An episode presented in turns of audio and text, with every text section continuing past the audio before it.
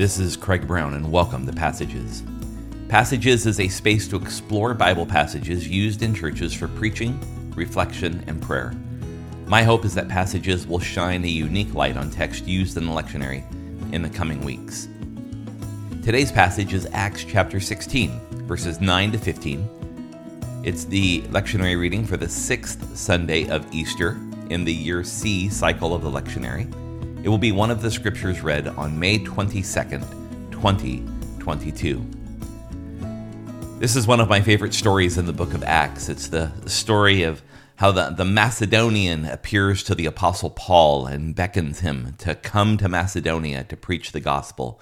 It's a beautiful story, and in part, its beauty is enriched by the opportunity I had a number of years ago to, to visit uh, several of the locations that are described in this story. And and it really made this story come to life for me. So I'm excited to share this message uh, today with you and the study with you about Acts chapter 16.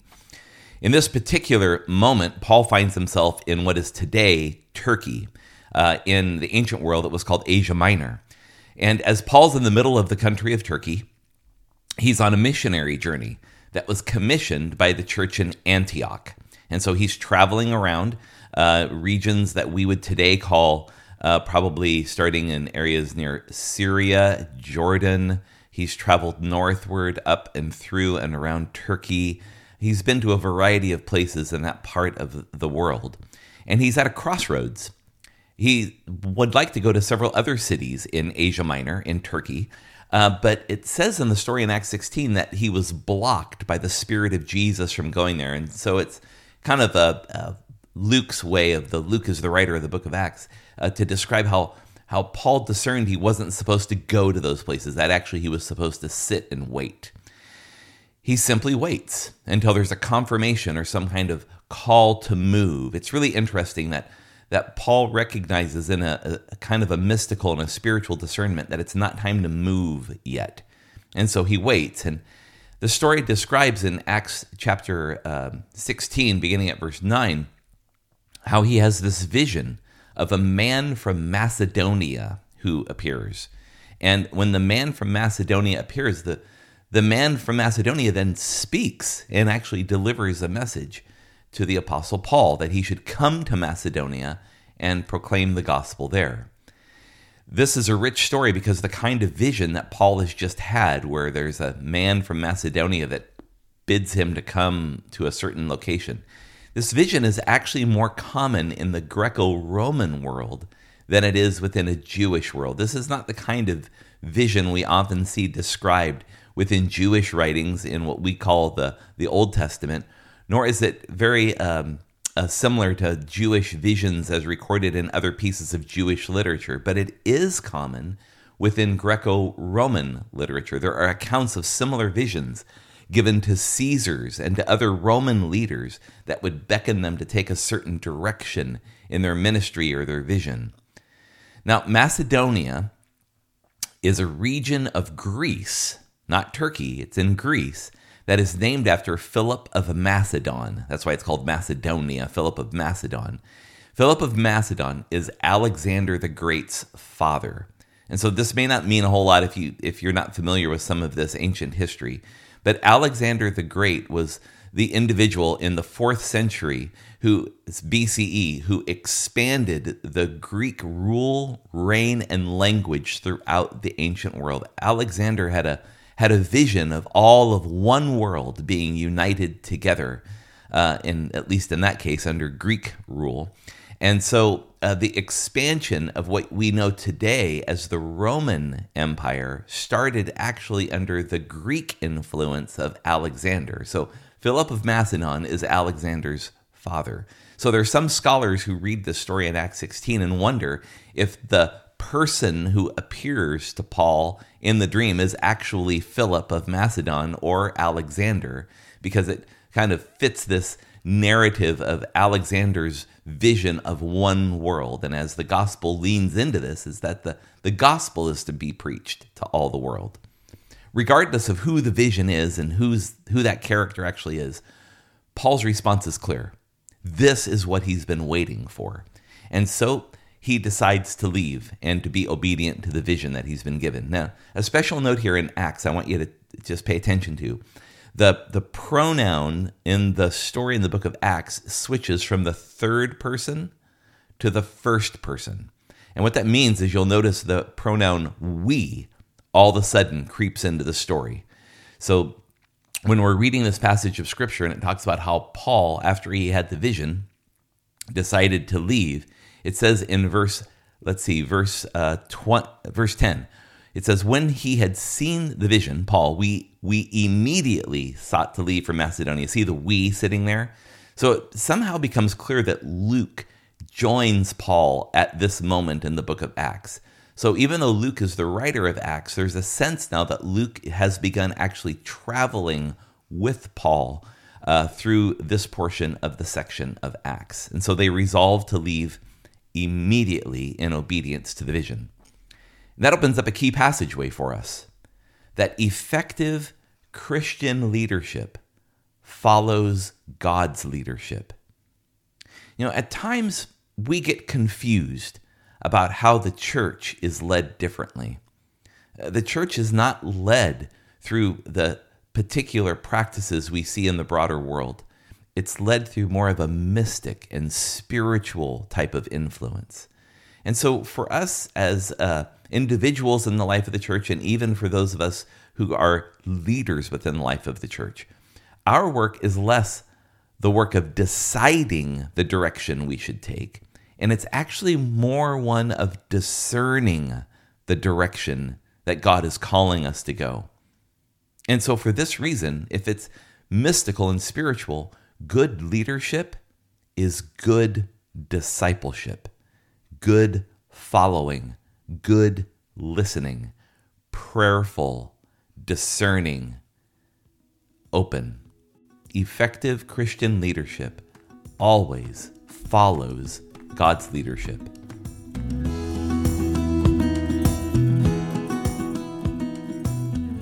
Now, Acts 16 continues and it it, describes the journey now that Paul and Luke and their other companions will have to undertake in order to get to Macedonia. They have to cross the sea in order to get there. Now, they could go by land, and it would take a long time for them to make that movement. So instead, the much more economical passage here is to go by sea.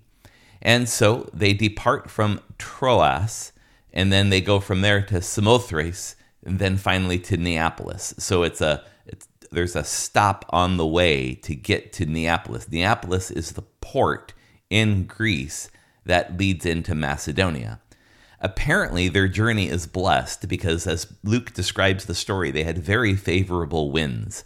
Uh, in a journey that took them a day in the book of Acts, it's in this part of Acts, we read elsewhere in Acts that this exact same journey took five days to make. So apparently, they had very favorable winds. They arrive in Neapolis, uh, Neapolis is simply a compounded Greek word, nea, meaning new. Polis is the word for city, so it's the new city or the port. They then, after landing there, they take a 10 mile journey inland to arrive at Philippi. Now, Philippi is a city in Macedonia. So, Macedonia is not a city, Macedonia is a region, it's an area. Philippi is an important location because, as you would imagine, just like Macedonia is named for Philip of Macedon, Philippi is named after Philip of Macedon as well. But now this particular city is named after his first name, Philip.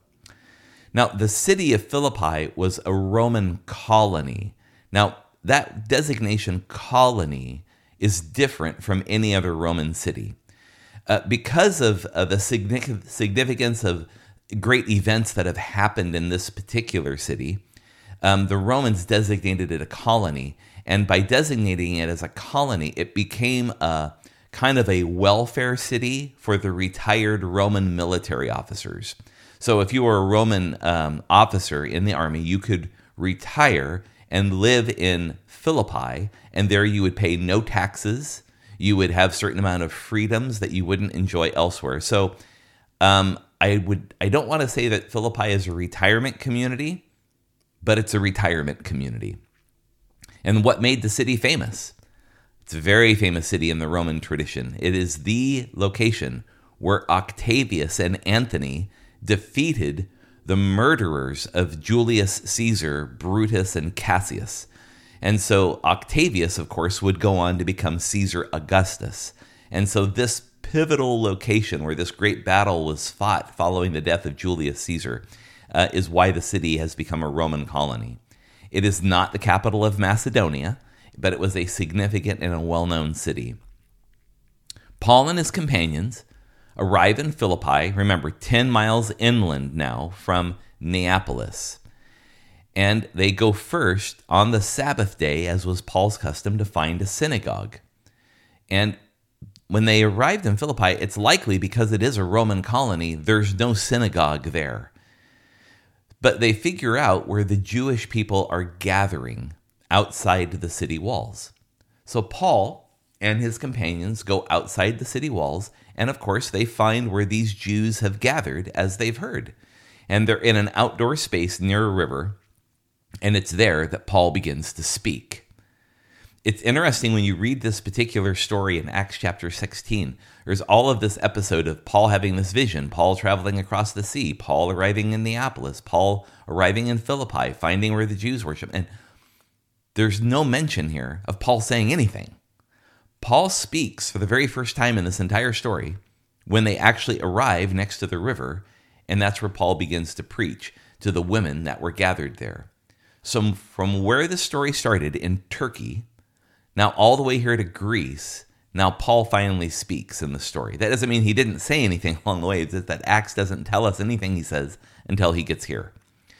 The last thing I'll say about this particular part of uh, the book of Acts is that um, I want you to notice the geographic movement. In the ancient world, Turkey is considered part of Asia. It still is to this day.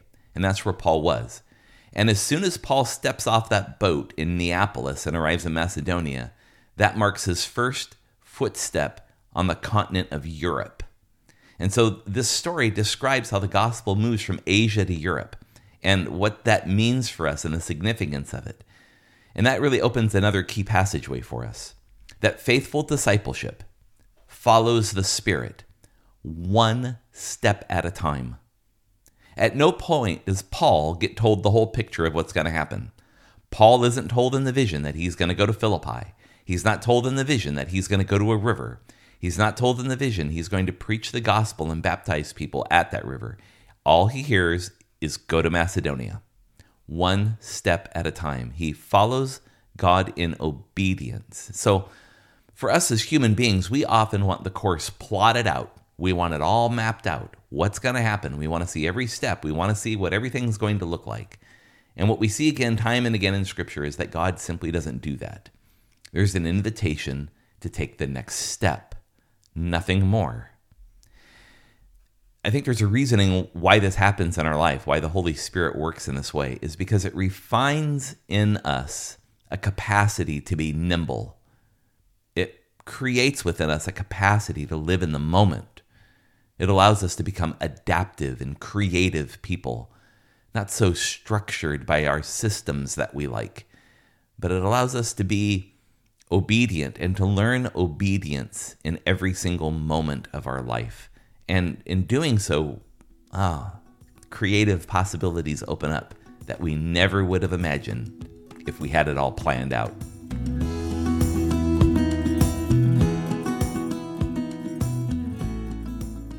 And so the story continues with Paul arriving at this river. He meets there uh, a small Jewish community that is gathered. It's dominantly one made up of women.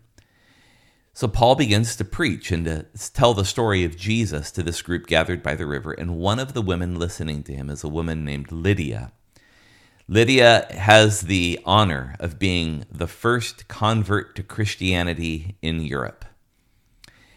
She came from a city called Thyatira, which is actually in Turkey, of all places. And it's a city well known for its purple trade. Now, purple trade meant that uh, uh, they they dyed fabric purple there because the plants necessary to create the purple dye grew there. And so uh, a lot of people knew that good purple came from Thyatira. And people who wore purple often were the very wealthy or the royalty. It's for this reason that purple's become associated with regal, uh, a regal idea, uh, in that it's uh, it's a rare color. It's hard to come by. It's quite costly to uh, manufacture and then to use in the dyeing process.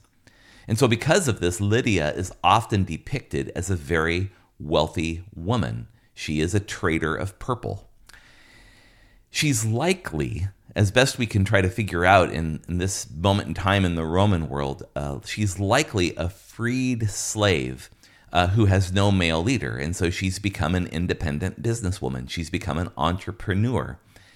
And so uh, in the story of Acts chapter 16, she's depicted in some ways a lot like Simon the Tanner that Peter stayed with earlier in the book of Acts, back in Acts chapter 9. While she's a woman of means, she certainly is a woman of means. She is not likely a person of great wealth.